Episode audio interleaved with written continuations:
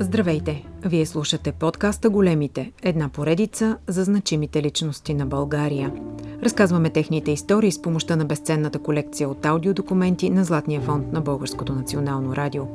Аз съм Ваня Вълкова и в епизод 13 на подкаста Големите ще ви представя Ванга – една жена, живяла в услуга на хората, помагала на безпомощните, давала посока на търсещите път към изцелението –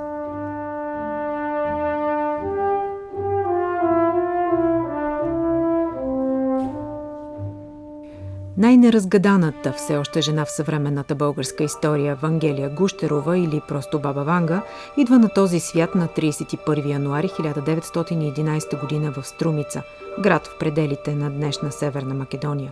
Родена е в много бедно семейство. Животът ти започва с страдание, а детските й години са истинско изпитание на волята. Майка й умира, докато Вангелия е все още невръсно дете, а баща й е мобилизиран в българската армия през Първата световна война. През този период тя живее под грижите на съседите. След войната бащата на Ванга се жени повторно. От този брак се раждат двамата и братя и сестра й. Според спомените на съвременници, в детството си Ванга е била съвсем обикновенно момиче, без никакви признаци да е дарена с свръхестествени способности. Обичала да си играе на лечителка, като слагала на части от тялото на близки и приятели различни треви. На 12 годишна възраст, младата Вангелия започва да губи зрението си, след като през един летен ден вихрушка я повлича и я носи над повърхността на земята близо 2 километра. Три години от живота си момичето прекарва в дом за слепи, но след смъртта на втората си майка се налага да се прибере вкъщи, за да се грижи за по-малките си братя и сестра. Но кога се появяват пророческите способности на Ванга – Твърди се, че за първи път това се случва, когато тя с много точни описания помага на баща си да намери овца, открадната от стадото му. Ванга успява в детайли да опише двора, където е скрито животното. Тогава обяснява на близките си, че всичко е видяла на сън. В началото на 1941 година и се явява конник, който се представя за Йоан Кръстител. Казва и, че започва война, а той ще стои до нея и ще й казва неща от отвъдния свят – на следващия ден Германия напада Югославия. По време на Втората световна война стотици отчаяни хора, загубили връзка с близките си, отиват при нея с надеждата да ги успокои и да им каже къде се намират лобните им места. Така се запознава и с съпруга си, Димитър Гущеров, който отишъл да пита за брат си, войник на фронта. След като двамата се женят през 1942, се местят в Петрич – още същата година Ванга е посетена от цар Борис III, на когото тя предсказва точно датата на смъртта му. Своите необичайни способности Ванга обяснява с присъствието около нея на особени невидими същества, чието происход не можела да обясни.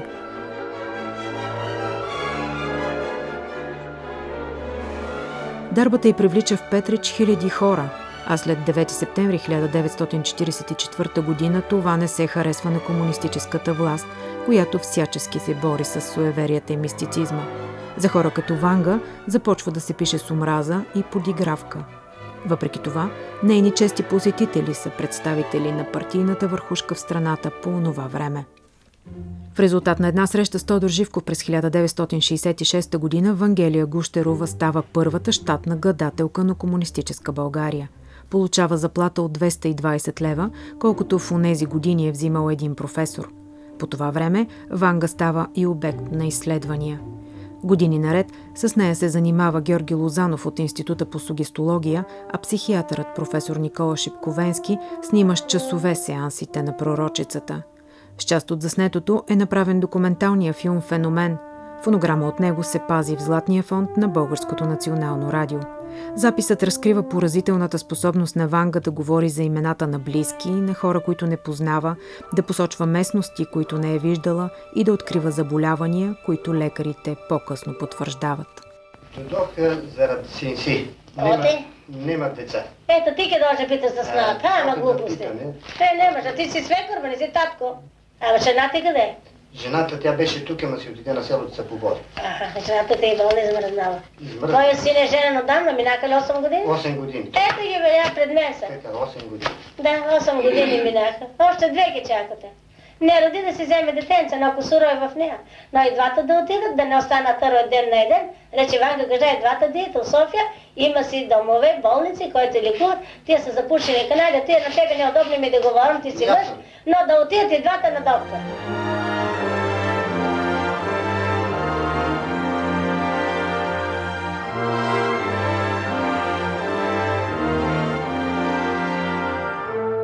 Пред дома на пророчицата в Петрич всекидневно са чакали стотици хора, някои с седмици. Ванга не обичала да се предреждат и да влизат при нея без да чакат реда си. Много се ядосвала и ги е гонила от стаята си. Твърдяла е, че не тя избира кой да влиза при нея, а красива жена, която само тя вижда и посочва с кой да говори. Който записва тебе, другайката така че кара ми се смее към тебе? От тогава идете. Е, как ти да да влезеш? И председател на лица Не. Айде, друга. Иди. Дайте друг.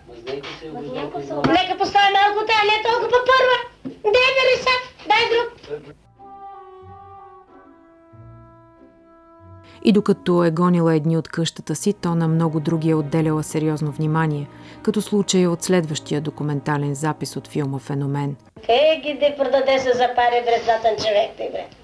За пари се продадехте, бре, за работа се продадехте, за тия пусти мебели, за тия пусти апартаменти, за тия пусти лечи коли, пусти да са. Я и го на първо левата страна, после десната страна. Ето ги. Я. Още, още оттам, като го викам и говоря моята глава, той ще идва е больно от Паркинстон. Кой доктор го гледа? Последния кой е познал е той с очилата. Браво, докторе. Що кажа? Ами, когато го изписваха, нищо не ми обясниха. Не, да си личи, я го пред мене, я. Защо да не кажеш? Та къща ваша ли? Да, наша Той ти е първен мъж Да. и твой другар. Да, Майка му почина. да, да, Майката пита за две деца. да, Пита за по-малкия. да. Е, къде е малкия? Той се е Пирдов, А Илия кой е? брат на Емилия. Ето Той е починал Илия. Ето го да иде и он. Я го влезе. Има природена сестра. Виждам го. А Мария кой е? Мария. А Иван кой е? Дядото. Ай, ги пристигат. Е. Един лекар да го е гледал в Пловдив? Пловдив. Да. Не, не сме Е, Пловдив. Пловдив далеко ли? Да, далече сме. Колко? Както София, Пирдов, така и Пловдив. Много искам Пловдив. Я го Пловдив излезе. Искам Пловдив, момче.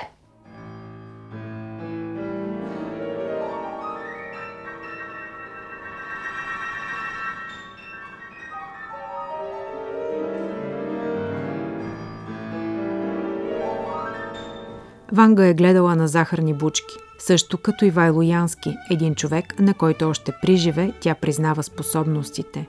В документален запис от Златния фонд на БНР, правен през 1998 година, той разказва за срещата си с Ванга.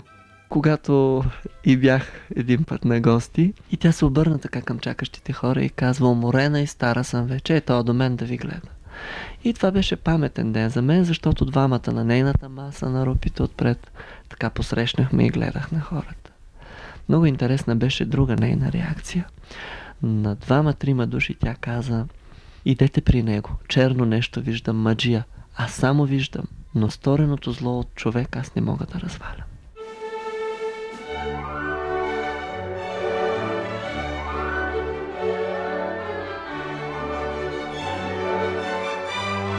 Сред хората, които Ванга е допускала близо до себе си, е и Нешка Робева, треньорката на поколение от златните момичета в художествената гимнастика. В интервю за Българското национално радио, което днес е част от Златния фонд, тя споделя едно от твърденията на Ванга за българските политици, изречено назад във времето, но звучащо и днес пророчески. Тя казваше, че ще се разплащат.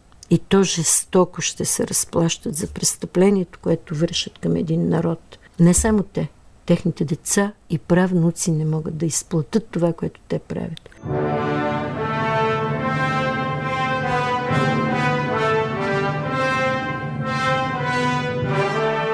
Много от така наречените пророчества на Ванга са описани подробно от нейната племенничка Красимира Стоянова. Така, например, през 1988 година тя казва следното. Много незнайни болки ще се появат. Хората ще падат по улиците без да са боледували. Или пък светът ще претърпи големи промени. Равновесие ще настъпи тогава, когато дойде общението на материалното с нематериалното. Трябва да бъдем добри и да се обичаме. Леля Ванга не пред мен, но пред приятели е казала, че най-добре е българите до 20-та година да се връщат в България, защото след това ще искат и няма да могат.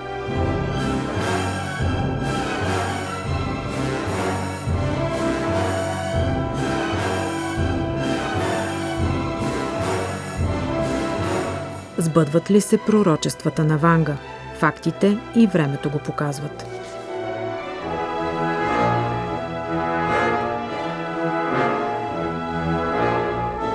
Вангелия Гущерова, пророчицата от Петрич, умира точно преди 25 години, през август 1996 година, като преди това предсказва дори датата на собствената си смърт.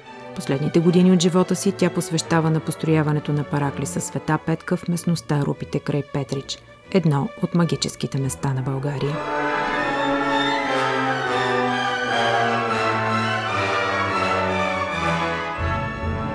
Всички звукови документи, които чухте в този епизод, са част от Златния фонд на Българското национално радио.